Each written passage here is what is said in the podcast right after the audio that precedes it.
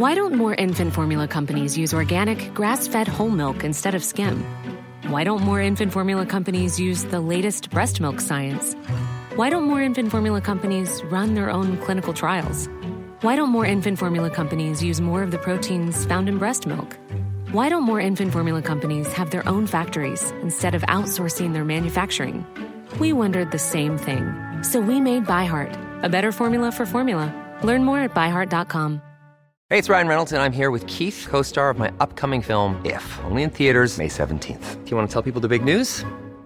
All right, I'll do. Sign up now and you'll get unlimited for $15 a month in six months of Paramount Plus Essential Plan on us. Mintmobile.com slash switch. Upfront payment of $45 equivalent to $15 per month. Unlimited over 40 gigabytes per month. Face lower speeds. Videos at 480p. Active Mint customers by 531.24 get six months of Paramount Plus Essential Plan. Auto renews after six months. Offer ends May 31st, 2024. Separate Paramount Plus registration required. Terms and conditions apply if rated PG.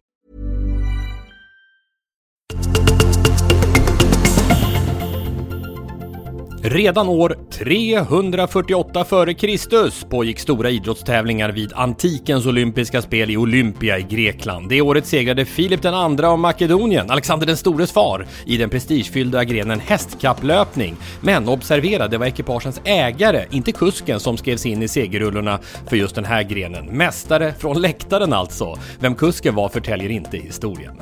Vi flyttar oss då mer än 2000 år fram i tiden och hamnar på siffran 348 för antalet allsvenska fotbollsmatcher för Malmö FF. Det spelade Christer Kristensson på 60 och 70-talet, flest i klubbens historia. Det är för övrigt bara Thomas Ravelli som har fler svenska mästartitlar i fotboll än vad just Christer Kristensson har.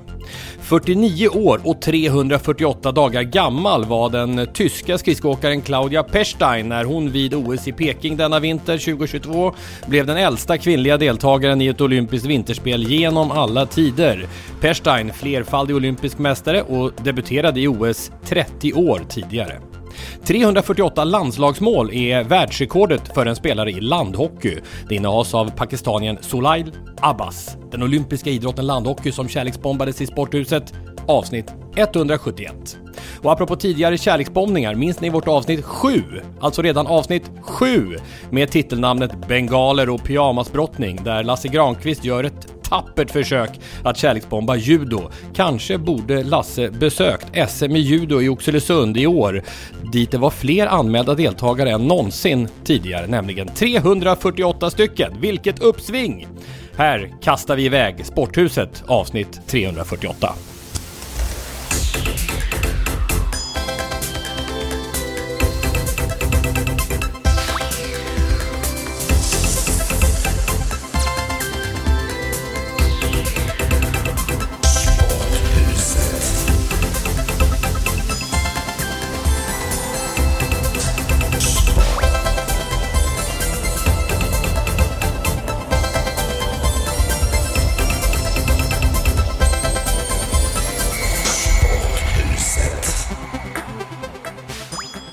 Benvenuta a casa dello sport. Jennifer Wegerup, välkommen tillbaka till oss. Tack så mycket. Krönikör, tidnings och tv-journalist. Nu ska jag se om jag får med allting. Med sport som ett av dina bevakningsområden ju genom åren. Dessutom författare, numera tv-journalist för Sveriges Television. Vad är egentligen huvudsakliga sysselsättningar just nu? ja, de jag jobbar mest åt är ju SVT. Sen skriver jag ju kröniker och skriver lite för Gazzetta Sport också och böcker och sådär.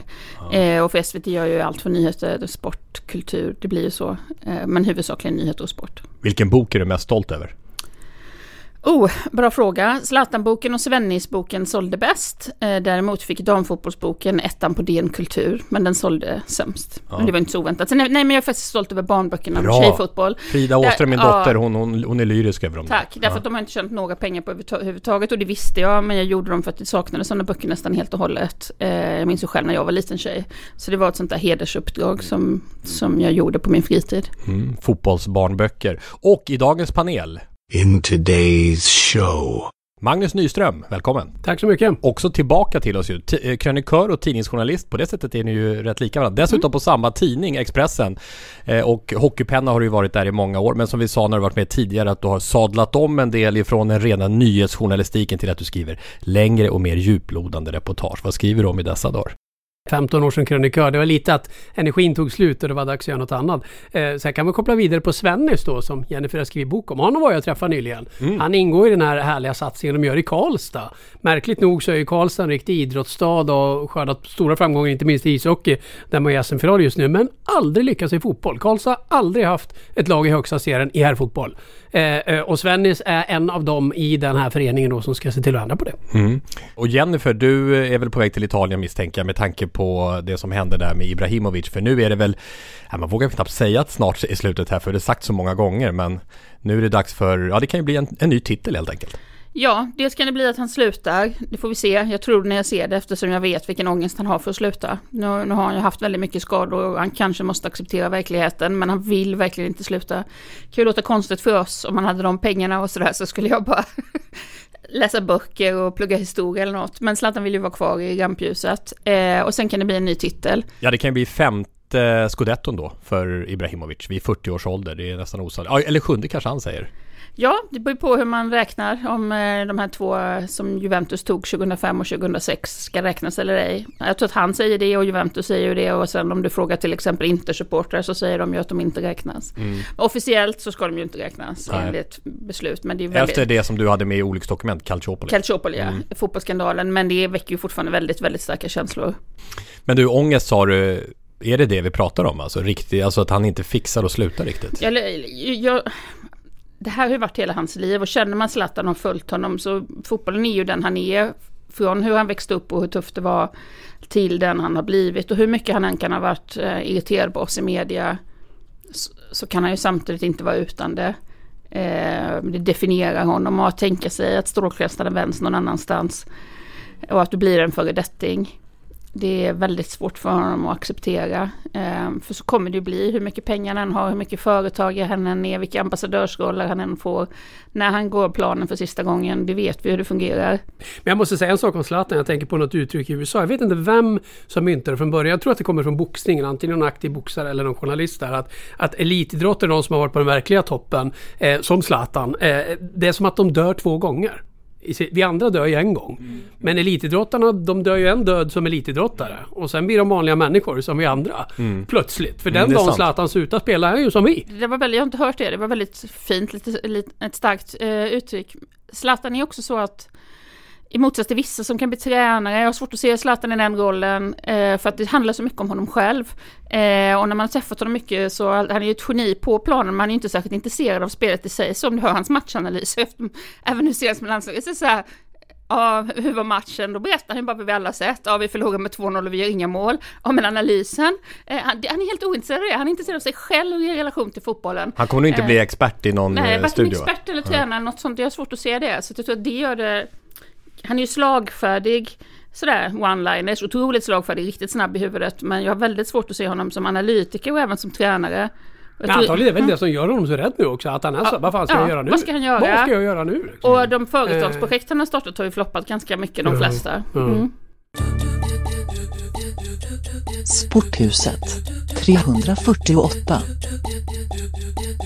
Vi ska säga det att eh, kärleksbombningen av Eldebrink som vi drog senast ur påsen flyttas fram en vecka. Detta med anledning av att en av de största, främsta ledarna och tränarna i den svenska idrottshistorien, den mångårige förbundskaptenen i handboll, Bengt Johansson, har avlidit. Beskedet kom i början av den här veckan att eh, Bengan lämnade oss den 8 maj vid 79 års ålder efter en tids sjukdom. Och vi ska idag alltså göra en extrainsatt eh, kärleksbombning av Bengan senare i det här avsnittet. Ni kan också efter att ni har lyssnat på den här podden eh, förslagsvis hoppa in i avsnitt 77 där vi kärleksbombade den främsta storhetstiden i den svenska handbollshistorien under rubriken Bengan Boys. Och speciellt just den här Sporthusveckan, det får vi ju säga att just den här dagen när det här avsnittet kommer ut så kommer den sjunde och avgörande SM-finalen i ishockey att spelas. Där kommer hemmalaget på bred front, 3 mot 2. En släpande spelar, håller i pucken, spelar jättebra. 2-0! Linus Johansson! Kaptenen Färjestad ökar på mot Luleå.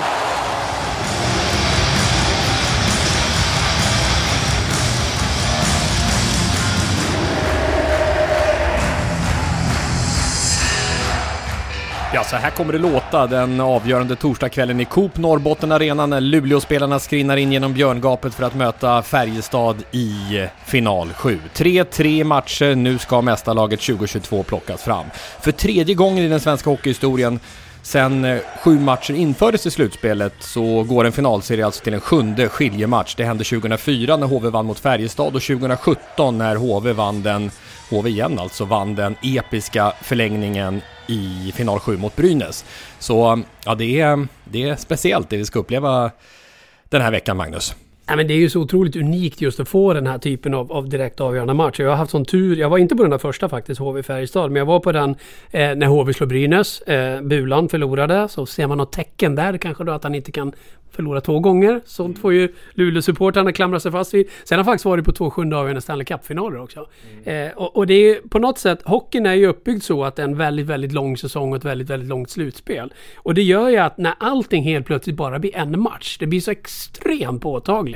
Eh, och det mest plågsamma och det mest härliga för alla inblandade, nu kommer jag strö lite salt i såren och sprida paniken ännu mer för folk. För det man vet, man brukar säga så här, några kommer eh, jubla och fira på kvällen, några kommer vakna med ett leende dagen efter. Handlar inte bara om det. Alltså några kommer vakna med ett leende varenda morgon hela sommaren.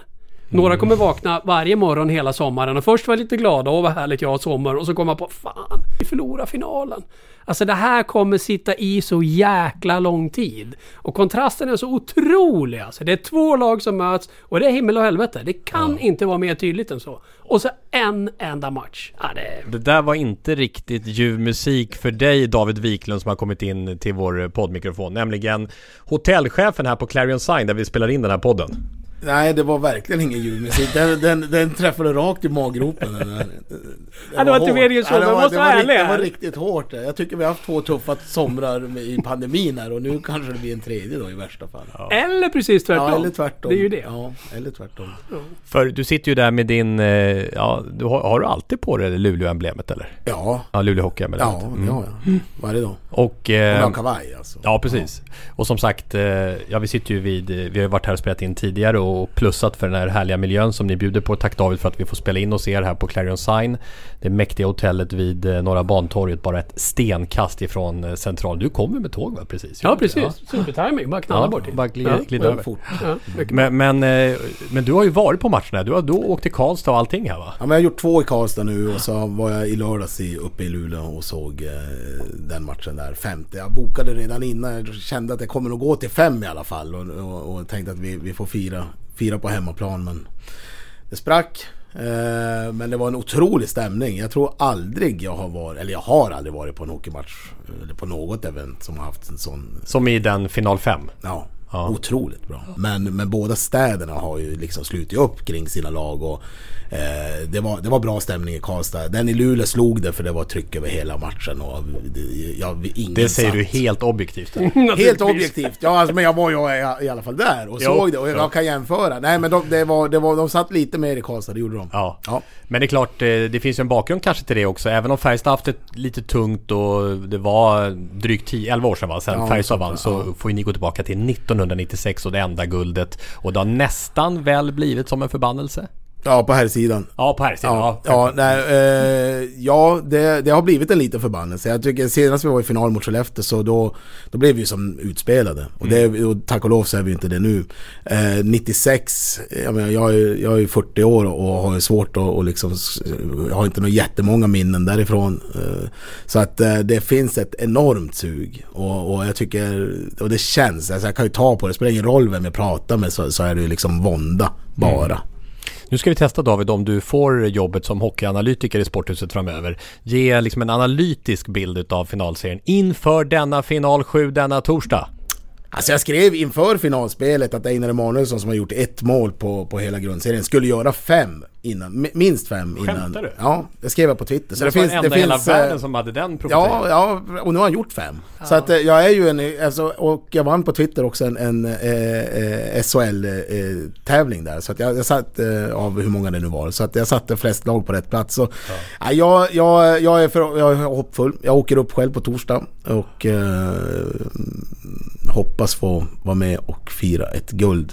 Föreningen är värd Nej, de har gjort det bra. Vad, vad, tänker du hockeymässigt Magnus inför final 7? Nej, men det jag tycker är så fascinerande och som kan göra båda lagen glada på något sätt. Det, det är ju de här rutinerade pjäserna. Man, man, under en grundserie kanske inte det är lika viktigt. Eh, för, för, det är lite svårt för de som har varit med jättelänge och kanske tända till omgång 35. Liksom. Men det är fascinerande när man tittar slutspelets poängliga. Topp tre är alltså Per Åslund, Linus Omark och Leppistö.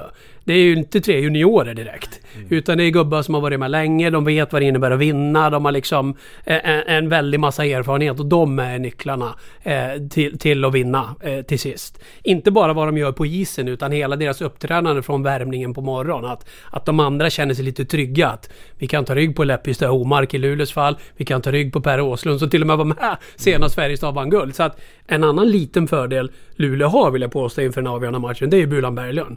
Bulan är mycket mer rutinerad än Thomas Mittell. Bulan har vunnit SM-guld som spelare. Han har förlorat SM-final som tränare på det mest plågsamma sättet. Sjunde avgörande final i death. Mm. Alltså Bulan om någon har lärt sig både den positiva vägen och den hårda vägen vad som krävs. Och Mittell är jämförelsevis en rookie här. Mm. Så att, Bulan tog ju eh, sista teckningen där när de vann guld. Exakt. Så det i det fallet, tänker man hemmaplansfördel, tränarerfarenhet, då är det ju dubbel fördel Luleå. Du, eh, koppla av nu rejält David. Jag ska försöka. Inför det. Ta en kaka. Ja. det är du själv som bjuder förresten. så, så, så tackar vi för att vi får här och eh, önskar, eh, ska vi säga, både Luleå och Färjestad lycka till då i den här avslutande häftiga finalen. Det tackar vi för. Tack. Tack så mycket.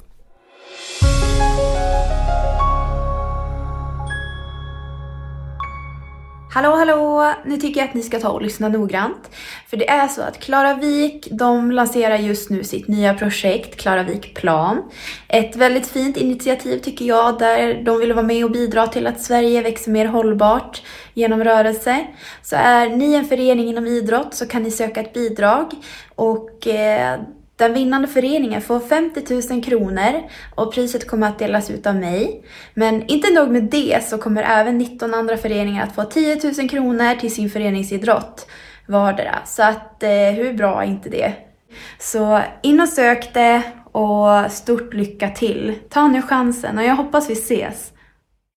Den olympiska mästaren i längdskidåkning, Jonna Sundling, hörde ni där. Ambassadör och prisutdelare för projektet Klaravik Plan som drivs av auktionsföretaget Klaravik. Och även Sporthuset vill pusha för den här sponsorsatsningen för svensk föreningsidrott, Klaravik Plan. Ni hörde Jonna berätta om att den eh, vinnande föreningen får 50 000 kronor och dessutom ett antal föreningar till som får bidrag. Och nyckeln till att vinna priserna är att ni går in på klaravik.se plan och anmäler er förening och ger motiveringen hur just er förening vill använda pengarna. Det finns ju mängder av eh, möjligheter möjligheter. Renovera en klubblokal, åka iväg på träningsläger, köpa ny utrustning. Det är bara att eh, fundera hur ni skulle vilja använda pengarna. 20 maj stänger ansökan klaravik.se plan. Gå in där alltså till och med 20 maj. Och tack Klaravik för att ni gör det här för svensk föreningsidrott.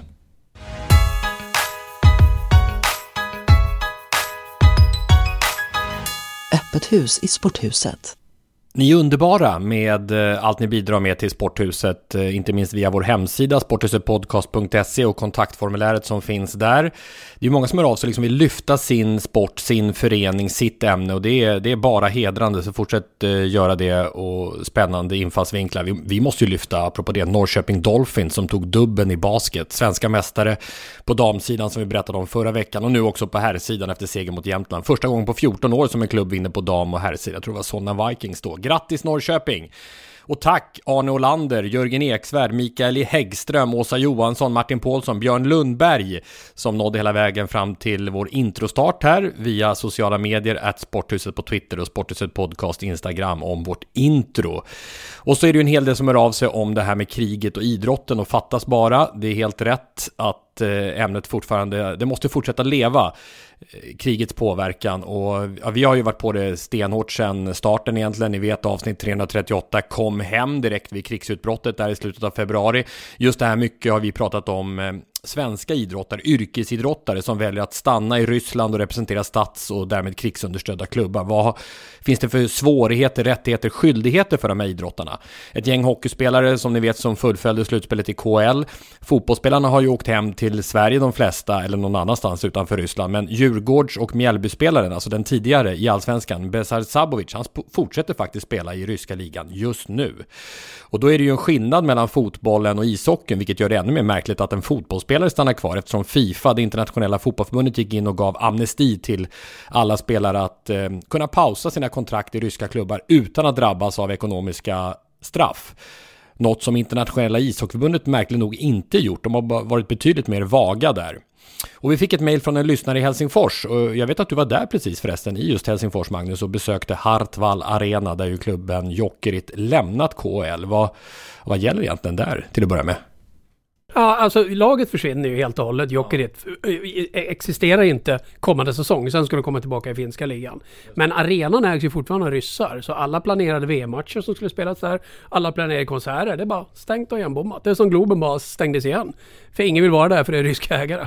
Så att, eh, och Finland har ju en annan historia kanske med Ryssland än vi svenskar också. Så att det, det ja, en märklig och sorglig historia med Jokerit. Ja, Klassisk för, för, finsk Och det var precis som... det det handlade om. För det var Jonathan Lomala som mejlade från Helsingfors. Han skrev det så här. Jag har följt era diskussioner kring fördömandet av KL-spelarna. Eh, som valde att stanna kvar i ligan efter Rysslands invasion av Ukraina. Jag är själv trogen Jokerit-supporter. De spelar ju då där i Hartwall Arena och trots gisslantagandet av min klubb under de här åtta KL-säsongerna oerhört glad att inte längre vara en del av det ryska propagandamaskineriet. Jokerit har ju lämnat KL alltså.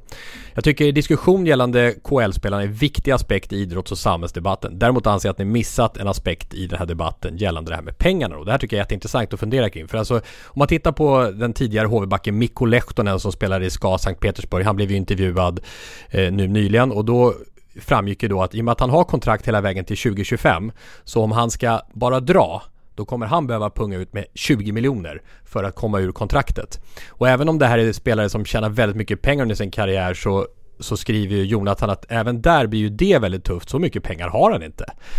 Eh, och Lehtonen och flera spelare har försökt vända sig då till internationella ishockeyförbundet för att bryta sina kontrakt men de eh, vågar inte lägga sig i som Jonathan skriver. Lehtinen nådde istället en överenskommelse med klubben att de river kontraktet om man spelar klart den här säsongen. Så då undrar Jonathan, är det verkligen rätt att döma spelarna eh, som stannar kvar med fleråriga KL-avtal? Och då går ju pilarna, känner jag i alla fall, till det här också med internationella ishockeyförbundet. Ja, de borde kliva in och hjälpa till där kan man ju tycka. Att, ja, men om man kan bestämma att nu blir det inget hockey-VM i Ryssland, att det har ju skrivits kontrakt om det också. Mm. Eh, och i och med att Ryssland eh, krigar och bombar Ukraina så river man det kontraktet. Och jag kan tycka att det borde vara samma för de individuella spelarna. Men det gäller att de har full uppbackning av internationella hockeyförbundet. Det borde vara självklart i min värld. Eh, då mm. finns ju inte den problematiken med spelarna längre. Nej men jag håller med. Jag, jag kan känna så här, vad är, det, vad är det som är så svårt för de här internationella förbunden? Faktiskt. Eh, hur kan de se sig själva i spegeln? Du har ju samtidigt människor, helt vanliga män framför allt, men även vissa kvinnor som åker och strider frivilligt i Ukraina. Eh, se bilderna på döda bebisar, barn som har förlorat en arm eller ett ben, gravida kvinnor som, som dör på båren och barn till magen dör. Eh, hur kan man då som förbund tycka att det är svårt att ta ställning och vara rädd? Eh, jag skulle vara mycket mer rädd för sen när livet närmar sig sitt slut och jag står och tänker på vad jag har gjort och så. Att tänka på allt det här. Hur gjorde jag? I ett historiskt ögonblick. Vem var jag? Ja, och sen så eh, jag kollat upp det här lite då med ett antal hockeyagenter apropå det som vår lyssnare Jonathan skriver om de här tidningsuppgifterna att Mikko Lehtonen i det här fallet då om han lämnat KL under den här säsongen så skulle han behövt betala tillbaka hela det återstående kontraktsbeloppet flera år framåt på 20 miljoner kronor. Så är en samstämmig bild av det jag har fått fram i alla fall. Att, eh, också efter att ha pratat med bland annat Simon Semberg som varit med i Sporthuset tidigare och hans stora kontaktnät att sådana här kontrakt skrivs inte. Det stämmer inte. I så fall är det ett helt unikt uselt avtal. Att man kan få eh, så här, lämna kvar pengar på bordet som man brukar säga, att inte få ut eh, pengar framåt som Wallmark och Nordström, så kan det vara, men inte att man blir återbetalningsskyldig. Eh, så jag misstänker att Lehtonens agent, eller någon annan med intressen i affärer i Ryssland, vi pratade ju om eh, en agent senast i Sporthuset, har, har velat kommunicera en problematik som faktiskt inte finns. Men det är klart, oavsett det så kan det ju bli mycket pengar som man inte får ut som spelare som man hade kalkylerat med eh, om man lämnar eh, proffsidrotten i Ryssland. Samtidigt så visste de ju vad Ryssland var för land när de skrev på sina kontrakt. Det är därför jag inte kan tycka ett dugg synd om dem. Eh, vi visste inte att Ryssland var ett land som skulle bomba Ukraina på det sätt de gör nu. Men Ryssland har gjort otroligt hemska saker tidigare och demokratin är ju bara skenbar. Ta redan från Krimannekteringen. Exakt. Ja, det har och innan, hänt innan hemska dess, saker förut. eh, Ja. Georgien och Tjetjenien. Exakt, och vad som har hänt i Syrien. Det har ju varit bortom Ja. live-tv-sändningarna. Men, men, eh, och jag menar det, det politiska klimatet där och hur man behandlar oliktänkande. Det, jag menar det var inget nytt. Nej. Egentligen. Man har ju, de, alltså alla spelare som har gått till KL, eller vad säger du? de vet ju vad det är för land de Jo men de har ju gått dit på grund Ja. av pengar. Ja, såklart. Punkt slut, ja, eller? Exakt. Ja, ja, såklart. Det är inte så här, ja, jag ja. brinner för att bli KL-mästare. Nej, det är väldigt få. Det är ingen. Nej, det det gäller ju även Ja. fotbollsspelare. Mm, så är det. Eh, Ja. Utan det är ju pengar. Jag, jag tycker du har helt rätt. Jag håller helt med dig. Det var, jag gjorde ett reportage faktiskt om de ryska oligarkerna i Italien. För det är ett av de länder som lockat flest rika ryssar för att det är så fint och så vidare. Och det intervjuade vi en borgmästare i Atsakena, en liten italiensk kommun. Han hycklade åtminstone inte. För då är Usmanov, en av de största oligarkerna, är hedersmedborgare för han har gett fem miljoner till kommunen och så vidare. Och så sa jag, kommer ni ta ifrån honom hedersmedborgarskapet nu? Och då sa han nej, för det vore faktiskt att hyckla. Vi har alla vetat vad Ryssland var för något, vilka ryssarna var. Vi vet varför vi saknar dem nu, för att de spenderar pengar så som inga andra gör. De har sådana oerhörda pengar. Ehm, och då tänker inte jag stå nu och låtsas som någonting annat, sa han. Ehm, utan vi visste precis vad vi gjorde och så, och vilka det var som var på vårt territorium. Men sen när det gäller eh, eh, eh, internationella hockeyförbundet, René Fasells skugga ligger ju över internationella förbundet fortfarande. Hans eh, eh, vänskap med Putin och relation till Putin. Vi ska komma ihåg när, när Ryssland avslöjades för statsunderstödd doping i samband med OS i Sochi. Minns New York Times avslöjade den här luckan i väggen? Du skulle in och lämna dopingprov så kunde du trycka in en lucka så fick du ett rent dopingprov. Och de fick enorma böter, de fick inte ens heta Ryssland sen nästa OS därefter. Eh, men det var ju på väg att de inte skulle få med överhuvudtaget. En av de som stred hårdast för att det är klart Ryssland ska få vara med. Det var Fasell. För han menar på att det finns inga som helst bevis för att någon i hockeyvärlden har fuskat och det är klart att de ska få vara med. De har ju guld också. Så att René Fasell var ju Putin och ryssarnas bästa vän. Eh, och jag tror att hockeyvärlden ska vara otroligt tacksam för att han inte är kvar som är internationella förbundets ordförande. Då tror jag Ryssland hade spelat hockey-VM i Finland nu. Han hade inte tvingat bort dem.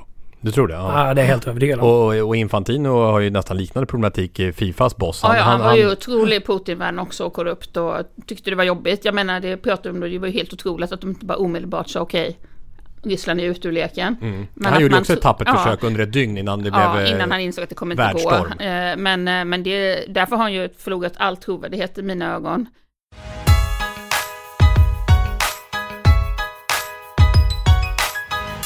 Högt i tak i sporthuset. Men de som försvarar det här, de pratar ju ofta om känslor.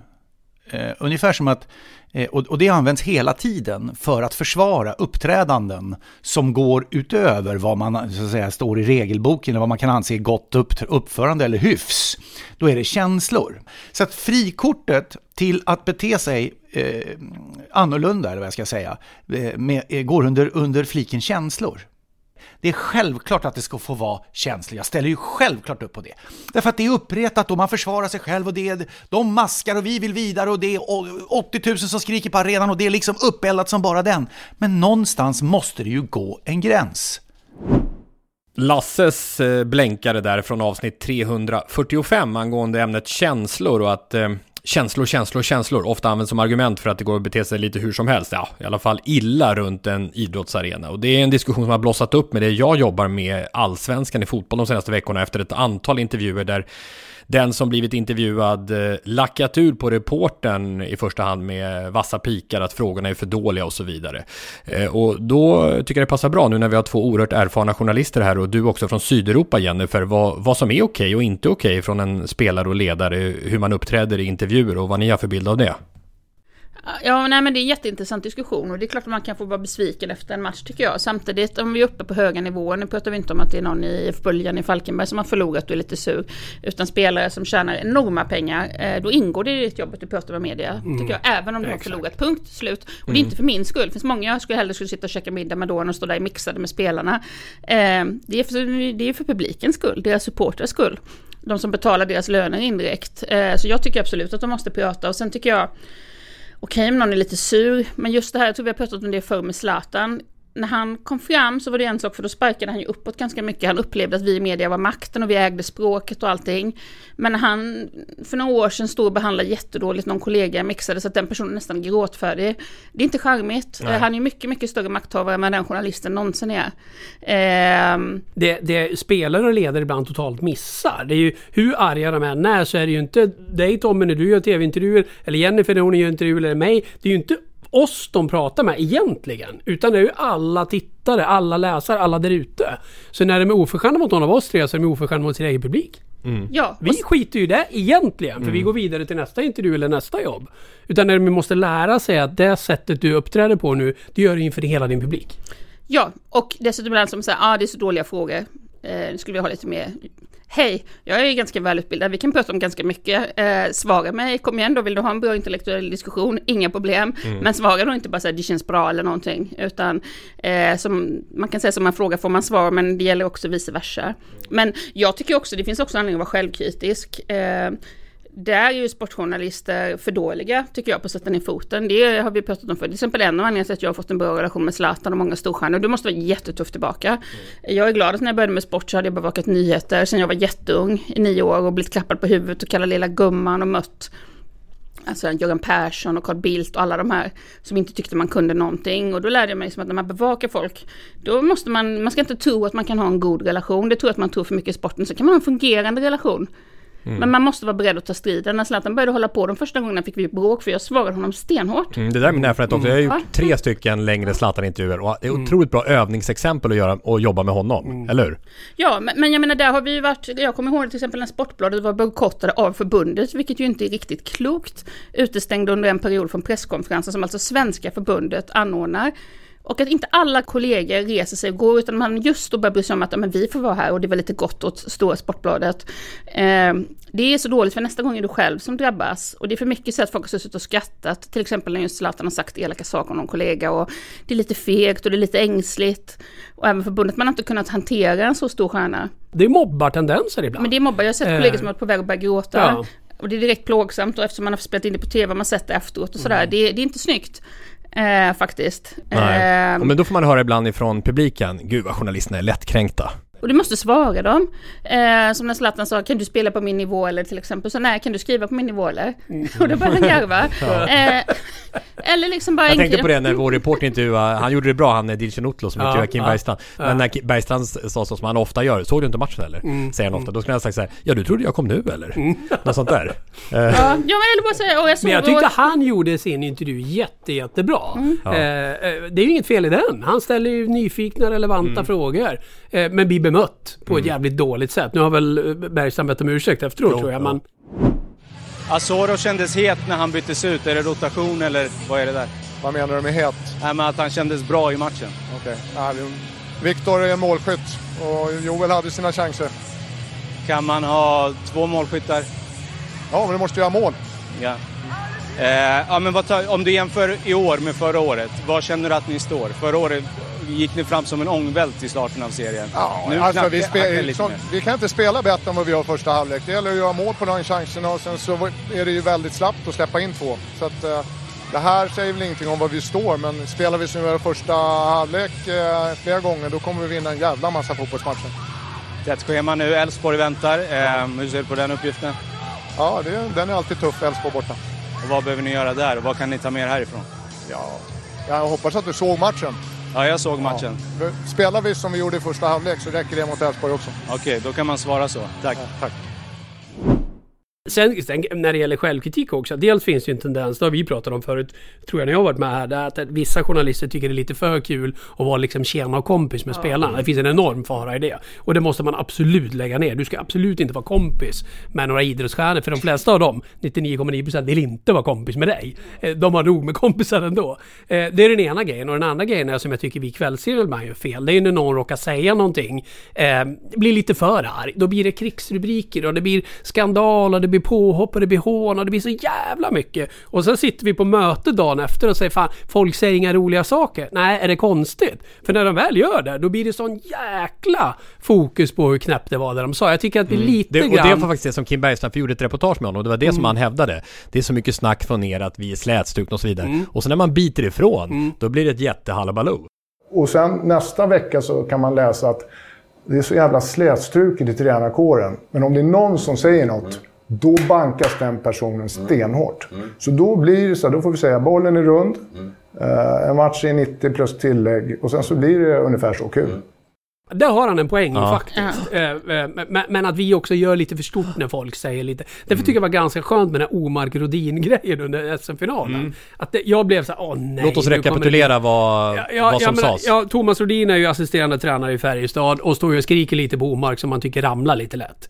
Eh, Omark minns ju Rodin som en motståndare på isen. Just det. Och han är ju så in i helsike arg när han kommer till den här pausintervjun. Rodin var den vekaste spelaren sett på en hockeyplan så han ska gnälla för att man är vek.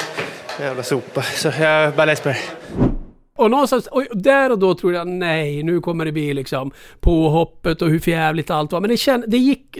På något sätt kändes det som även journalister den gången tog det med en liten klackspark. Ja. Tog det för vad det var på något sätt. Och sen måste vi lämna Färjestads svar. Ja, för där det. är lite 1-0 till Omark när han får tala om liksom att, ja, Mm. vem är han och står och gapar i båset. Men då ramlar de upp på jumbotronen sen, deras meritlista. Omarks SHL-meriter, det stod ingenting. Rodins SHL-meriter, fyra SM-silver, fyra SM-guld. Så det var ju lite 1-1 i den lilla. Och jag menar den typen av bataljer, är ju ro, det är ju något av det roliga med sport. Eh, så det måste vi tillåta hända lite mer. Jag kan tycka att vi ibland tidigare framförallt har varit för hårda mot de som faktiskt har sagt roliga saker. Ja, och jag håller med dig generellt. Det finns absolut anledning till självkritik. Jag tycker också att eh, man måste ju, särskilt då på kvällstidningarna, eh, det ska finnas nyheter, det räcker inte att berätta vad som har hänt. Men jag tror att man ska passa sig för för mycket leta negativa nyheter, överdrivna vinklar och så, för det håller inte längre och det slår bara tillbaka. Ofta finns det tillräckligt bra grejer att berätta ändå. Exakt, och det håller det, det tror jag är jätteviktigt. Mm. Det innebär inte att man ska ta skit från sura ledare eller spelare, men det är väldigt viktigt också att ha en seriös journalistik som ledtråd. Och Vem det- har varit det- värst det genom åren? Nu får ni fundera. Men sen kan man också säga Nej, så. Men eh, också ett tips till unga kollegor ska jag säga som lyssnar på det här. Att, att man, man tror kanske att oj oj oj, men jag säger ifrån till den här stjärnan att hej fan det där är inte okej du gör nu. Mm. Så, så kanske man tror att den stjärnan, att man på något vis ska bli osams med den. Men jag skulle säga snarare tvärtom. Det är tvärtom. Du vinner den spelarens respekt och att du visar, men hallå här går min gräns. Mm. Så att Ja. eh, utsätts du för något dumt, säg ifrån. Nej men det är ifrån. precis tvärtom för de är ju omgivna av rövslickare. Och om, Mm, om det mm. ursäktas så är det ju verkligen. Så det bästa man kan göra är ju att säga ifrån. Mm. Och vara väldigt så. så för mig som kvinna i en väldigt mansdominerad värld har det ju varit ännu viktigare. Kan absolut Mm. inte köra den gulliga tjejen-kortet. Vissa gör ju det och det kanske också funkar när du liksom inte vet jag 23. Men vad gör du sen? Mm. Eh, det är liksom, jag tror att det, det är en väldigt farlig väg att gå. Så för mig har det varit väldigt viktigt sådär liksom att man får markera direkt. Här Den är jag värsta och typen man mött var en jättebra fråga. Jag har ju två. Mm. Leighton Hewitt, tennisspelaren. Riktig skitstövel. Mm. Eh, Reggie Miller, gammal basketspelare. Tyvärr, jag älskar han som basketspelare. Tycker han är jättebra i TV. Men jag vet inte om han trodde jag var New York-reporter. För han var någon sorts hata New York, hela hans personlighet. Så att jag tror på något sätt att han tror att jag var en av liksom fienden. Och då var han så jävla otrevlig. Så det blev jag lite ledsen över. Men de två är mina värsta som jag har mött på. På liksom arroganta, stöddiga, otrevliga. Men det känns som det var fler eh, förr ändå tycker jag. Alltså, alltså, med, med, alltså på tränarsidan till exempel. Kommer du ihåg Lasse Mm. Falk? Ja. Eh, Som var tränare i... Men han hade ju någon skärm också. Vet du, Ja, jo det är sant arga. Men där gäller det liksom att verkligen tänka till med frågorna. Annars så tog, det är det att de tar alla chanser och letar fel i frågorna. Ja, men, men då liksom får man slå tillbaka tycker jag. Jag är inte spelare, men, men jag är något annat som inte du är. Christer Jonasson intervjuade Lasse Falk efter en match när han var tränare i Frölunda. Och då så, um, då gick han bara ifrån intervjun ganska snabbt och då sa Christer, ja det var lite buttra molnet, jag kommer ihåg att han kallades det. Mm, Buttra molnet. buttra Ja det var lite buttra molnet där över Lasse Falk. Då hör han det, så kommer han tillbaka och tar hans mick och säger, du jag har hört dig och dina jävla intervjuer. Och de är inte bra. Wow! Oj. Tänk- Och då tänker jag bara så här. Tänk om det är nu med sociala medier och allt. Ja, det har ja. bara brunnit upp Och snälla Christer Jonasson också. Ja, stackarn. Ja, ja. Men det var lite roligt. Han försöker bara, ja det var buttra molnet där. Så får han århundradets käftsmäll. Ja. Ja, nej men det är... Folk brukar ofta fråga mig så här, det är så klassiskt, det har ni säkert också, men vilken är den coolaste kändisen du har mött och, Mm. sånt där. Och det brukar jag alltid säga att, och det menar jag verkligen med låter pretto, mycket hellre plinga på dörren hemma hos någon så kallad vanlig människa och göra en intervju och dricka en kopp kaffe och sådär. För att ofta gör de inte så himla kul. Jag tror Ja. hon, är- det är ingen idrottsstjärna, men Jennifer Lopez kan jag fortfarande inte se en film och så. Jävla så otrevlig liksom. Jag kunde ha doktorerat på henne och det hade ändå inte gått att göra en riktig intervju, för det var bara så här, yes, no, liksom så. Ja, du försökte göra intervju med henne. Ja, vi hade en intervju inbokad. Ja. Eh, för hon hade släppt sin nya platta och allt sånt där i London då. Men jag skrev precis som hon var, då blev de jättearga på skivbolaget. Men eh, det, det är ju min, min plikt som journalist liksom att skriva. ja, så här svarar hon. Så här, var- Så här, det var så här svarar hon, så här var det. Eh, Jag tror det är viktigt. Jag tror, eh, alltså återigen, nu med sociala medier som du säger också så blir det ännu hårdare tryck och det går sina drev men att man vet vem man är och ändå står fast vid det. Mm. Ja, det är att- spridning, den där Christer Jonasson-intervjun, den finns liksom inte sparad någonstans känns det som. Men, Tyvärr, nej, att säga. men nu så bara pst, Ja. försvinner ju allt in i internet. Men det, det finns ju bra grejer med det också när jag var ju apropå eh, Italien och mansgriseri och sånt där. I höstas när jag var där så var det ju en fotbollssupporter som får den lysande idén att en tjej stod i direktsändning och lajvar, man har sett det förr. Och då går han förbi och tar henne på röven liksom mitt i tv live. Men grejen är ju bara att det där sprids ju i sociala medier hur mycket som helst. Så han är ju identifierad på två röda sekunder. Och tjejen blir jättekänd och han blir ju anmäld för sexuella trakasserier och håller på att förlora sitt jobb och allting. Eh, så det finns ju lite fördelar med att eh, saker blir virala också. Det är inte bara Verkligen. dåligt. Nej, sant. Du kommer inte undan med vad skit som helst. Nej, nej, det är bra det. Nu ska vi skicka in en eh, ny gäst eh, om en liten stund som handlar om eh, handboll. Men eh, Jennifer, vart tar du vägen nu då? Efter det här? Ja, inte precis i detta nu, men ganska snart så tar jag vägen till Italien. Ja. För att följa ligaavslutningen och det som kanske då kan bli Zlatans sista match som vi pratade om innan. Vi fortsätter hålla koll på ishockeyn, alltså med final 7 som kommer denna torsdag när podden kommer ut. Ishockey-VM startar, ja men det är ju precis dagen efter ju. Som ishockey-VM startar. Exakt. Ja, märkligt. Vilken hockeyvecka. Ja, eh, och Stanley Cup-slutspelet. Som du, men du har en speciell passion för NHL, eller? Ja men det har jag. Jag bodde ju i New York flera år och var där väldigt ung första gångerna och följer. Och det är klart att när det blir slutspel där borta, det är svårt att inte bli berörd. Eh, och det är ju några svenskar som verkligen har steppat upp och visat klass. Gabriel Landeskog för Colorado, Viktor Hedman, monster där på blå linjen i Tampa. Eh, Jonas Brodin tycker jag vi ska nämna också. Näst Mm. mest erstid av alla svenskar. Minnesota-backen Apropå. Färjestad. Eh, exakt, exakt. Eh, gamle Bäckström, Niklas Bäckström har också visat att gammal är äldst även i Stanley Cup-slutspel. Men sen är det extra kul med Calgary då som faktiskt har sex svenskar. Eh, någon gjorde procentuträkning, de har 33% kanadensare och 25% svenskar.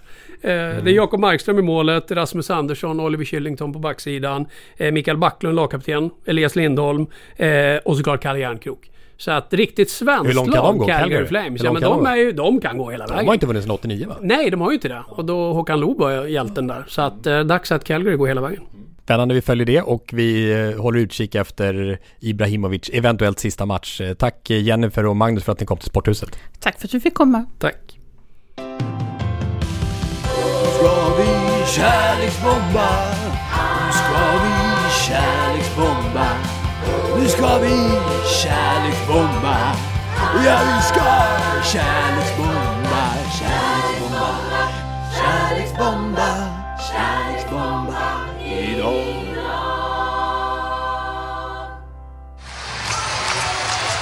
VM-guld i Tjeckoslovakien 1990. Silver i Barcelona OS 92. Brons i VM 93 i Sverige. EM-guld 94 i Portugal. Silver i Atlanta OS 96. VM-silver 97. EM-guld i Italien 98. VM-guld i Egypten 99. EM-guld i Kroatien 2000. OS-silver i Sydney 2000. VM-silver i Frankrike förra året. Och nu alltså EM-guld på hemmaplan. Vilket landslag! Det är är ofattbart, ofattbara meriter, Claes. Ja, Och det är här mannen bakom detta. Ja, och idag var han verkligen mannen bakom det. Han lyckades i det väldigt stressade läget se till att man gjorde det på perfekt sätt. Vi lyssnar med Bengt Johansson själv. Ja, Bengt, det där jag ser i ögonvrån, det är tårar. Ja, det är svett, men det är nästan tårar. Ja, det var härligt att vi vände matchen till slut. Men att vinna mästerskapet just på hemmaplan, det betyder mycket för dig. Underbart, underbart, härligt. Vad har du själv att säga till de som sitter hemma och gläds? Vad har du själv att säga till de som sitter hemma och gläds med dig? Heja Sverige! En av de största ledarna, förbundskaptenerna, tränarna i den svenska idrottshistorien. Alltså meritmässigt och också när det gäller att skapa en storhetstid inom en idrott. Handbollen. Bengt Bengan Johansson har avlidit vid 79 års ålder. Ni hörde här Robert Pärlskog och Claes Hellgren i sändningen från TV4. från Bengans sista stora mästerskapstriumf, EM-guldet 2002 i ett kokande Globen i Stockholm. Och här nu och det känns väldigt fint eh, på plats i vår poddstudio för att hedra Bengan i det som blir en extrainsatt kärleksbombning är en av de stora spelarna i det som kallades Bengan Boys. Och det är du, Staffan Olsson. Välkommen eh, till oss. Stort tack. Ja, det är vi som ska tacka att du kommer hit på, på kort varsel med tanke på det besked som vi ju fick igår när vi spelar in det här. Hur, eh, hur har du tagit emot beskedet att eh, din mångåriga förbundskapten har avlidit? Nej, det var, det var verkligen och är fortfarande en stor sorg när jag, när jag tänker på det. Och eh, det var, det var väl, vi var väl ganska många som visste om att han, att han var lite krasslig. Men att, eh, att det var så här, så, så här dåligt med honom, det, det hade inte jag någon koll på. Så att det kom väldigt eh, överraskande beskedet för mig igår och vart en ja, väldigt eh, speciell dag med eh, mycket ja, eftertanksamhet och försöka minnas tillbaka. Det har kommit upp otroligt många minnen på så pass kort tid. Så att, eh, om allt som, vi, som eh, jag i det här fallet då har fått uppleva tillsammans med med Bengan och eh, de övriga i laget. Mm, vad, berätta om något av det som har ploppat upp som du kanske inte har tänkt på i, i vardagen på senare tid som har kommit upp nu. När jag börjar tänka på, på mycket saker med Bengan så börjar jag skratta för att det har varit så många otroligt roliga saker. Eh, och som, som jag blir upprymd av när jag, när jag tänker tillbaks till. Och då, då blir det så här konstigt, jag, jag ska ju vara ledsen. Eh, och det är jag. Och, eh, men att det, det är en... Det är väl sagt väldigt många gånger nu men, men just den här öppna och hjärtliga människan som, som man genuint var mm. eh, på, på alla plan. Det, det är väl framförallt den stora eh, känslan som, som har genomsyrat eh, Men vad fint ändå att minnas den där glädjen. Det är ju det är någonstans där man vill hamna ändå när det är någon som lämnar en på det sättet. Ja. Att han bjöd på så mycket glädje. Ja, och det, det är ju tack vare en av hans stora egenskaper att han var fantastiskt duktig på att, eh, att bjuda på sig själv. Och det tror jag även media upplevde att det var inte bara inför gruppen utan, utan att han var sig själv och hade inga problem att och, ja, bjuda på sig själv i, i, i alla olika sammanhang egentligen så, så, så var han sig själv. Och eh, det, det är ju väldigt, väldigt härligt och det tyder ju också på en stark personlighet för mig när man ändå då eh, blev en, en, eh, en rikskändis ganska fort med, med framgångarna. Ja, och framgångarna Får se nu, har ni exakt lika många medaljer eller missade du någon som han jag hade? Jag missade VM-silvret eh, i Frankrike 01 som jag, jag lämnade återbudet till det mästerskapet för att det var Eh, väldigt, väldigt sliten i kroppen. Hade haft en tuff en och en halv säsong eh, bakom mig där och jag kände att jag behövde lite vila. Så att... För listan är ju enorm alltså. Under 16 år som eh, förbundskapten. Det var ju då fyra EM-guld va? Två VM-guld, och tre OS-silver och totalt, eh, vad var det, 13 medaljer. Ja, stämmer. Eh, på, i, i, stora mästerskap och ifrån egentligen det här VM-guldet i, i Prag 1990 som du också var med om när ni liksom välte den ryska björnen för första gången på över 30 år. Det var ju verkligen en, en game changer i världshandbollen. Och sen höll ni det där hela vägen fram till det vi kanske minns dig allra mest för EM 2002-guldet när du gör det här legendariska målet mot eh, Tyskland som leder till förlängning och sen vann ju det där till slut. Ja. Eh, det är 11 sekunder kvar. Har inte för bråttom nu. Här kommer Staffan Olsson. Så kommer, skjuter Staffan i mål! Ja, det är otroligt bra. Gå inte på en kontring nu! Stoppa bollen, stoppa bollen, stoppa bollen! Och Tyskland gör mål! Det är inget mål, säger domaren. Den är blåst. Nasevski säger att jag har blåst. Eh, det här var oerhört dramatiskt. Jag, jag är nästan rörd till tårar över att sluta ögonen, se Staffan Olsson med det här långa håret fladdrande, hoppa högt, högt, högt, ruskigt högt och stänka in en kvittering som räddar Sverige, som Claes sa var nere i brygga. Det här är en av de mest dramatiska idrottsupplevelser jag har varit med om. Ja, det är det. Nu ju längre tid har gått så att säga så, så, så känns det lite overkligt att vi var bra så himla länge. För det, det var verkligen länge. Och många av oss spelade ju faktiskt i landslaget någonstans mellan 15 till 18 år. Vilket eh, också känns sådär, ja. Mm. Det, det, det är jäkligt lång tid. Och därav så känns det ju också inte konstigt att det kommer upp så himla mycket minnen och, och, och roliga saker när, när, när man verkligen börjar tänka efter. För att det, vi har ju sett en och annan dag genom, genom åren. Om eh, Bengan ser oss nu så kan jag tänka mig att han är, jag tror att han är väldigt eh, stolt när du pratar om det här med roligt. För jag, jag såg det i kommentaren när han tog över som förbundskapten efter Roger Ragge Karlsson att han sa det att vi måste ha roligt. Mm. Att det var en grej han satte upp som en agenda. Ja. Och sen att ni gjorde oerhört mycket grejer vid sidan om handbollen och att ni hade så kul. Ber- berätta. Han eh, tyckte väl att, att vi var ganska duktiga på, på handboll när, när han tog över och kanske kände att eh, det är andra saker som också är viktiga för att, eh, vi, ska, eller att vi ska hålla ihop det här laget. Och han var ju väldigt snabb på involvera fruar, flickvänner och eh, senare med tiden så, så fick ju flesta av oss också barn. Och Mm. De var inbjudna till olika läger och vi hittade på otroligt mycket bus och man ska inte glömma bort att många saker var jäkligt, jäkligt tråkiga också. Han sa, han myntade ju ett uttryck ganska snabbt. Han sa att grabbar ni är bäst när ni gnäller. eh, för vi hade mycket synpunkter och åsikter om en del utflykter och sådär som vi gjorde. Och det är också en sån här reflektion som, som jag har gjort på, på senare år. Att, eh, ja, att vi, vi var ett rätt gnälligt gäng. Och jag fattar inte ibland hur, han alltid, hur han stod ut med det. Men han... Alltså han, starka karaktärer också ju. Ja, och det var ju ingen som bangade för att säga om det var något jävligt tråkigt vi skulle göra.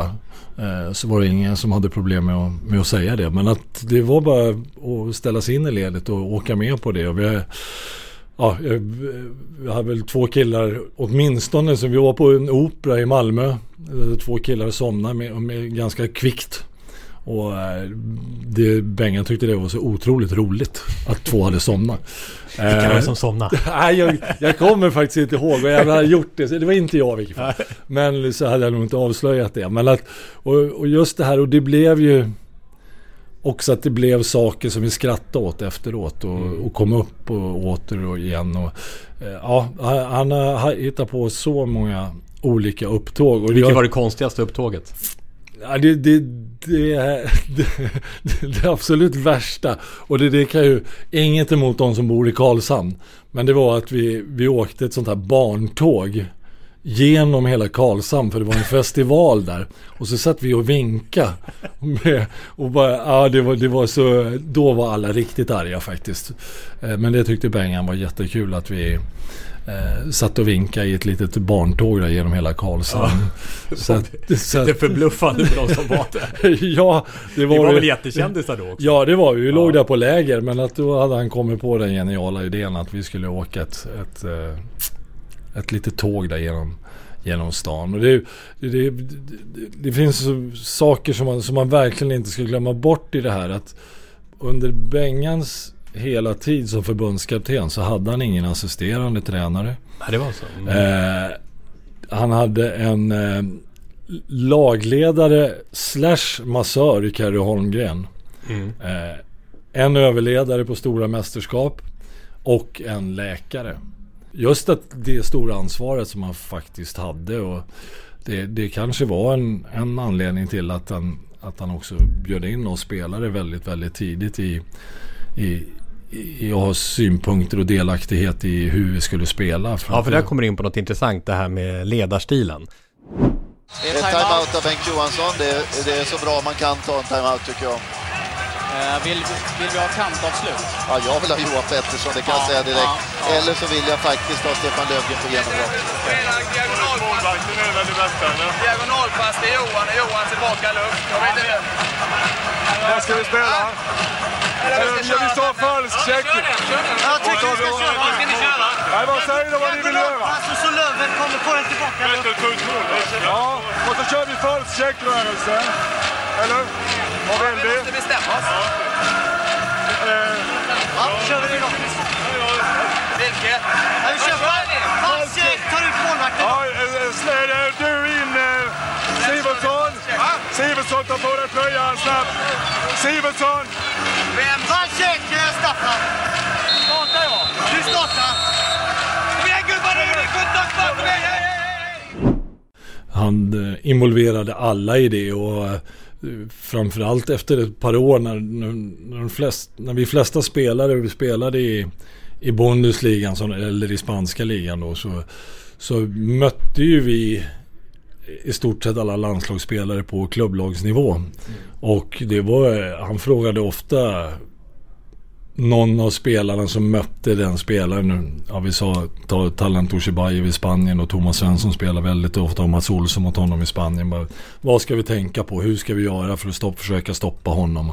Och var det några spelare i Bundesligan så, så frågade han ju mig, Stefan Löfgren eller Magnus Andersson eller Wislander om vi hade några sett någonting eller något som vi gjorde i klubblaget för att sätta stopp på den här spelaren. Så att det, det, det var ett givande och tagande där och där var han ju verkligen inbjudande. Och det är väl det som, som jag känner efteråt nu när jag blev tränare själv också. att Det är nog det jag beundrar allra, allra mest hos honom är, är det modet som man faktiskt eh, hade. Mm. På vilket och, sätt kräver det ett mod? Eh, Ja. Du som sen blev, men vi ska säga det också, att du har ju tagit flera SM-guld som tränare med Hammarby. Du har varit förbundskapten. Hur många år blev det till slut? Eh, sju va? Ja, så du har ju verkligen fått uppleva sen den här sidan också som han hade. Och vad, vad är det för mod du ser i det?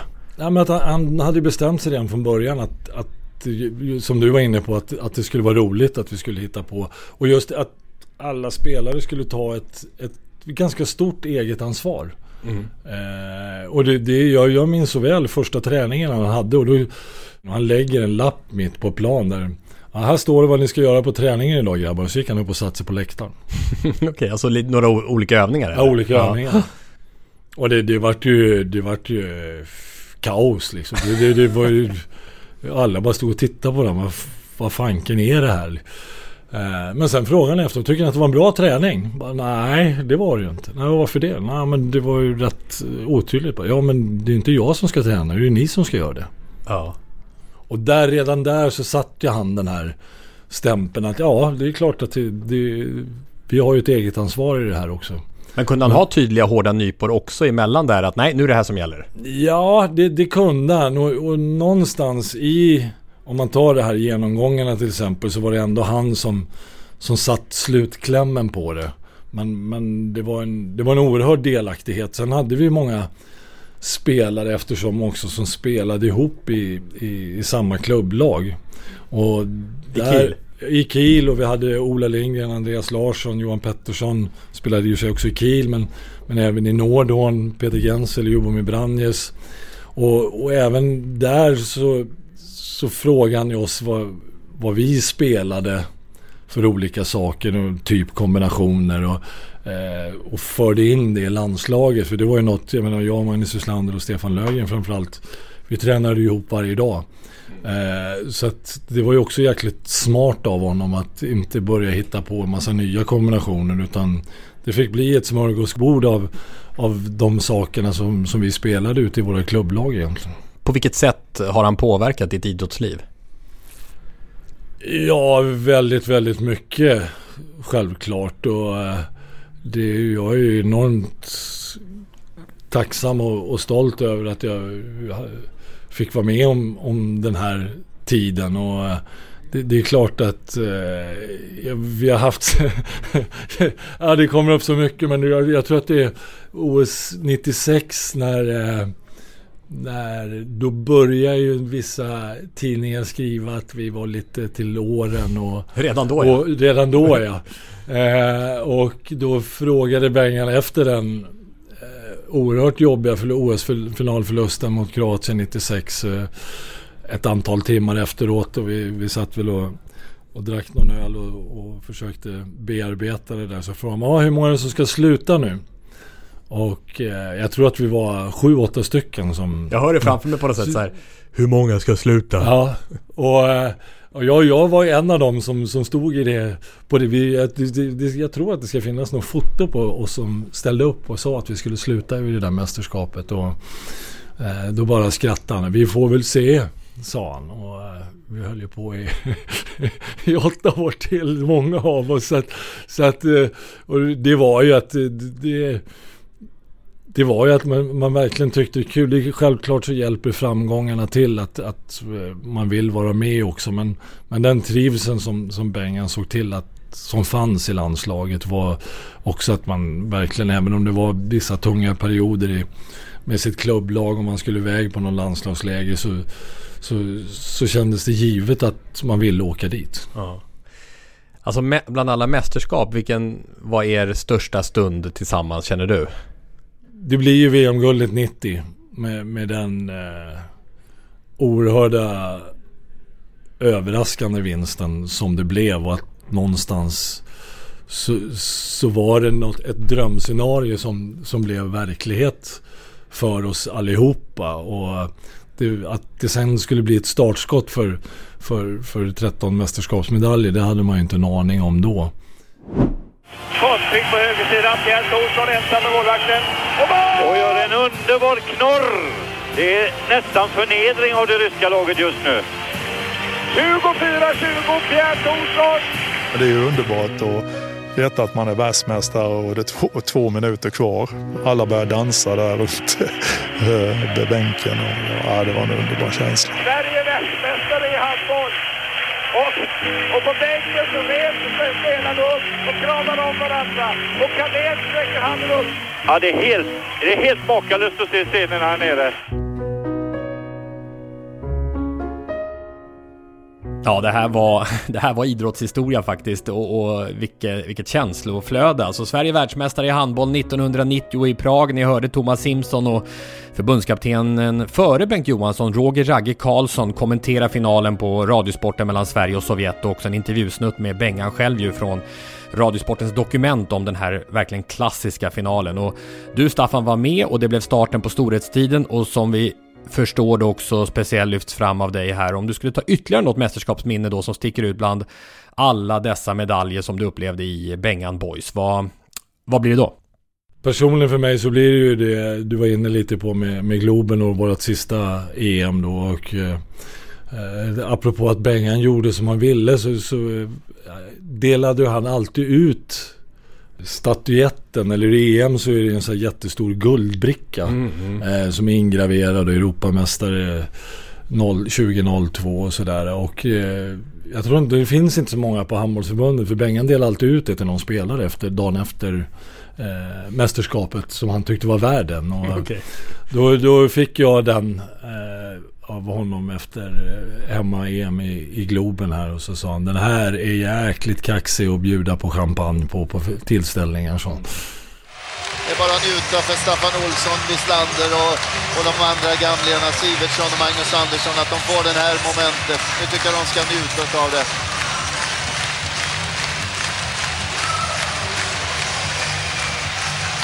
Jobomir Vranjes avgör i förlängningen. Staffan Olsson ser till att Sverige får häng och får spela en förlängning. Sverige är Europamästare för fjärde gången av fem möjliga. Jag hävdar ju att det var kanske en av de första gångerna som eh, svenska folket faktiskt börja rocka loss på läktaren. För att det var ett helt... Kolla, kolla, en, du, kolla här, kolla ja. Alltså, det ja, men det var en helt galen stämning. Och folk, eh, alltså publiken hade målat sig i ansikte och hade kepsar och uh, olika texter på tröjor och sånt där. Och det, det, det var bland de första mästerskapen där, där svenska folket verkligen började släppa loss på läktaren också. Så det, det var ett fantastiskt tryck i Globen och det Eh, är ju lätt att säga men jag, jag, tror inte vi hade vunnit på någon annanstans än just den platsen. Nej. Vilket häftigt sätt att rama in det. Alltså först det här genombrottet i eh, Prag och så vägen fram till Globen när det får hyllas på hemmaplan 12 år senare. Om, man ska, mm. om vi ska komprimera ihop de här 12 åren på något sätt. ja. ja. Och, och, och, med det här. Men, men du, eh, vi har ju pratat om Bengan såklart här nu, men några ord om dig också Staffan. Vi vet ju om din enorma spelarkarriär och en av de främsta i svensk handbollshistoria och så dina SM-guld och ditt förbundskaptenskap. Du ska säga det, du har ju OS-medalj som förbundskapten också. Ja, 2012. Det var ju nära då också. Det har ju inte varit en OS-finalförbannelse för svensk handboll. Ja, var- verkligen, verkligen. Men nu är du tillbaka i, i Hammarby. Berätta vilken roll du har fått nu. Ja, jag har haft lite småuppdrag under, eh, under de två, tre sista åren. Eller efter jag var i PSG i tre år eh, Så har jag haft lite eh, små småuppdrag med att hjälpt några klubbar på, på olika sätt eh, ute i Sverige. Men det sista nu som jag gör är att jag jobbar som mentor och lite träningsutvecklare på, på Hammarbys eh, ungdomssida från B-ungdom upp till, till, till juniorer. Så att det, det, det känns som en, eh, en spännande och rolig uppgift och eh, att utbilda spelarna på, på vägen, att man känner sig trygg och hemma i det, det man gör i A-laget. Det, ville ha min hjälp till det och det, det tyckte jag lät som ett intressant uppdrag. Ja, för efter er storhetstid, om säger så, i Hammarby då, när du var med och tog SM, så har det liksom fallit tillbaka till att det blir å- återigen södra och Västsverige. Och nu är det så att semifinalerna som har varit nu då, det var ju förresten, det var ju samma dag som dödsbeskedet, så var det ju Mm. semifinalspel och alla hedrade med sorgband och tyst minut. Bengan förstås. IFK Skövde gick till final efter seger mot Kristianstad och Sävehof eh, spelar ju fortfarande nu mot Ystads IF och där leder Ystad med 2-1 matcher i bäst av fem. Vi pratar herrsidan. På damsidan så är ju Sävehof klart för final och möter ju, ja där kommer ju Stockholm. Där kommer Skuru Stockholm. från Nacke. Ja, där, de har gjort Ja. det fantastiskt bra i, i en herrans massa år och varit, varit med i toppen. Så att eh, vi tycker ju, om man tittar på generellt så, så har ju Stockholmshandbollen tappat ganska många talanger eller bra spelare ut i Sverige. Vi skulle ju skulle vi ta alla som, som har utbildat sig och spelat sin ungdomshandboll i, i Stockholm så, så skulle vi ha ett, eh, ett slagkraftigt lag för att vinna SM-guld. Och det är väl det här som, som Hammarby känner att vi, vi ska försöka behålla så många som möjligt av Stockholmstalangerna åtminstone i, i, i Stockholm och i det här fallet i Hammarby. Och, och där har ju de gjort det jättebra med att ta sig till slutspel som nykomlingar i år med, med den överlägset minsta budgeten i, i elitserien. Annars minns jag, jag kom på när du kom hit nu att eh, farsan drog med mig på till Eriksdalshallen när ni i Cliff mö, mötte Hellas med Erik Hajas. Ja, det var Han tufft. störtade på kontringen, du körde snurrstraffar. Finns det här med i din, eh, i din bok, biografi som jag vet kommer? Du håller ju på med en ljudbok här. Finns Ja, det med det- ja, tiden i Cliff? Det, ja absolut, absolut. Den, den har ju betytt oerhört mycket för mig. Så att, eh, ja, den, den 7 juni ska, ska jag släppa en eh, självbiografi i, i ljudboksformat. Kommer det inte komma ut i vanlig bok utan bara i ljudboksformat. Vi älskar ljud i Sporthuset så det passar oss perfekt. Ja, ja. det är och den kommer finnas på, på alla plattformar som man eh, Mm. kan ladda ner på. Ja, det, det måste, och där är förstås en hel del om Bengan också. Det kommer det absolut vara. Det är som sagt vad vad kommer fram till 18 år. Så att, eh, Ja. det, det, det Vad, vad kommer du avslutningsvis, här, vad, vad kommer du sakna mest med nu när Bengan är borta? Vad som, som känns tomt liksom att ah, jag skulle vilja... Nej men det, det är den här eh, som, som jag fick uppleva även om man då eh, var, lite, var lite sliten i kroppen 2020 när, när, när vi träffades senast. Så, så är det den här snabbheten i munnen och de här kommentarerna och lite småsyrliga kommentarerna till spelare och, och sådär. Så att eh, det, det är väl det Plus självklart eh, alltså den, den fantastiska människan och, och värmen som man, som man verkligen hade i sig så att säga som, som jag kommer sakna allra mest. Och vi avslutar, vi brukar ha en supportersång på slutet och en bra supportersång i det här fallet är ju den här gurkburklåten, eller? Ja, det, det är det ju verkligen. Det säger en del om hur bjussig han var. Ja. Bjussig på sig själv. Ja, och det, det var en kombination också som vi spelade otroligt sällan men den, den fick ju sån genomslagskraft för Och den gick till hur? Hur gick den till igen? Och, ja, den, den är ganska komplicerad egentligen. Så att, men att den, den, den fick ju genomslag bara för att det var sån, den var så rolig att säga på halländska. Precis. Ja, det är underbart. Ja, vi avslutar så och eh, stort tack Staffan. Jag tänkte på Per Kalén sa så här eh, när han skulle sammanfatta Bengan. En stor man med ett jättestort hjärta. Mm, det är bara att hålla med.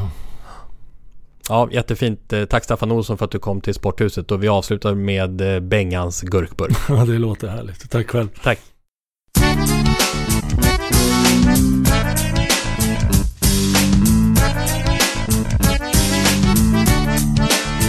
Okej? Vi är inte här för kramar och kyssar. Vi är här för att slå tyskar och ryssar. Med gurka i bagaget ska vi segern bärga. På guldbanketten ska vi härja. Vinka farväl till barn och fru. Se oss istället på gurkburk.nu. Tysken, fransosen, spanjoren blev pöken. när de får möta gurkan i burken. Gurkburk, vi laddar och skjuter. Gurkburk, publiken den tjuter. Gurkburk, nu guldet det gäller. Gurkburk, i Sydney det smäller. När du var liten och drömde om olympisk final trodde du aldrig det skulle komma på tal. Men när biljetten kom från ditt handbollsförbund kändes det som din härligaste stund. Och precis som i alla andra finaler genomgår du nu samma ritualer. Vänsterskon först och skumma rutiner. Först en dos med gurkvitaminer. Gurkburk, vi laddar och skjuter. Gurkburk, publiken den tjuter. Gurkburk, nu guldet det gäller. Gurkburk, i Sydney det smäller. Virus drar isär och spelar Torsson som kommer in i banan och spelar till eh, Virus. Slangen eh, blockerar och spelar Torsson och Torsson är upphakad och tappar bollen och slangen tar den och gör mål! Gurkburk, vi laddar och skjuter. Gurkburk, publiken den tjuter. Gurkburk, nu guldet det gäller. Gurkburk, i Sydney det smäller. Torsson och Gensel och Staffan och slangen. Ordnar guldet på momangen. Spela nu med både hjärna och hjärta. Står de i vägen? Räkna med smärta. Svenska gurkburk är vägen till pallen. Räkna med fullsatt i Sydneyhallen. Deras målvakt hinner inte bli van. För vi vinner på en japan! Gurkburk, vi laddar och skjuter. Gurkburk, publiken den tjuter. Gurkburk, nu guldet det gäller. Gurkburk, i Sydney det smäller. Gurkburk, vi laddar och skjuter. Gurkburk, publiken den tjuter. Gurkburk, nu guldet det gäller. Gurkburk, i Sydney det smäller. Gurkburk, handboll. Gurkburk, handboll. Gurkburk, handboll. Gurkburk, Gurkburk, Gurkburk, Gurkburk, Gurkburk. Vi tar samma variant då. Gurkburk, vi laddar och skjuter. Gurkburk, publiken den tjuter. Gurkburk, nu guldet det gäller. Gurkburk, i Sydney det smäller. Gurkburk, vi laddar och skjuter. Gurkburk, publiken den tjuter. Gurkburk, nu guldet det gäller. Gurkburk, i Sydney det smäller. Gurkburk, vi laddar och skjuter. Gurkburk, publiken den tjuter. Gurkburk, nu guldet det gäller. Gurkburk, i Sydney det smäller. Gurkburk, vi laddar och skjuter. Gurkburk, publiken den tjuter. Gurkburk, nu guldet det gäller. Gurkburk, i Sydney det smäller. Gurkburk.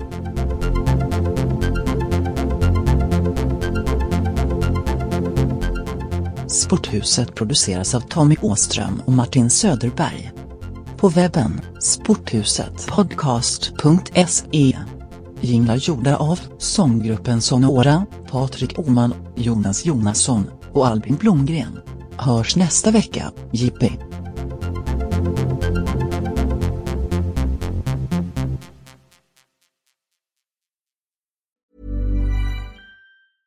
This Mother's Day, treat mom to healthy, glowing skin with Osea's limited edition skincare sets.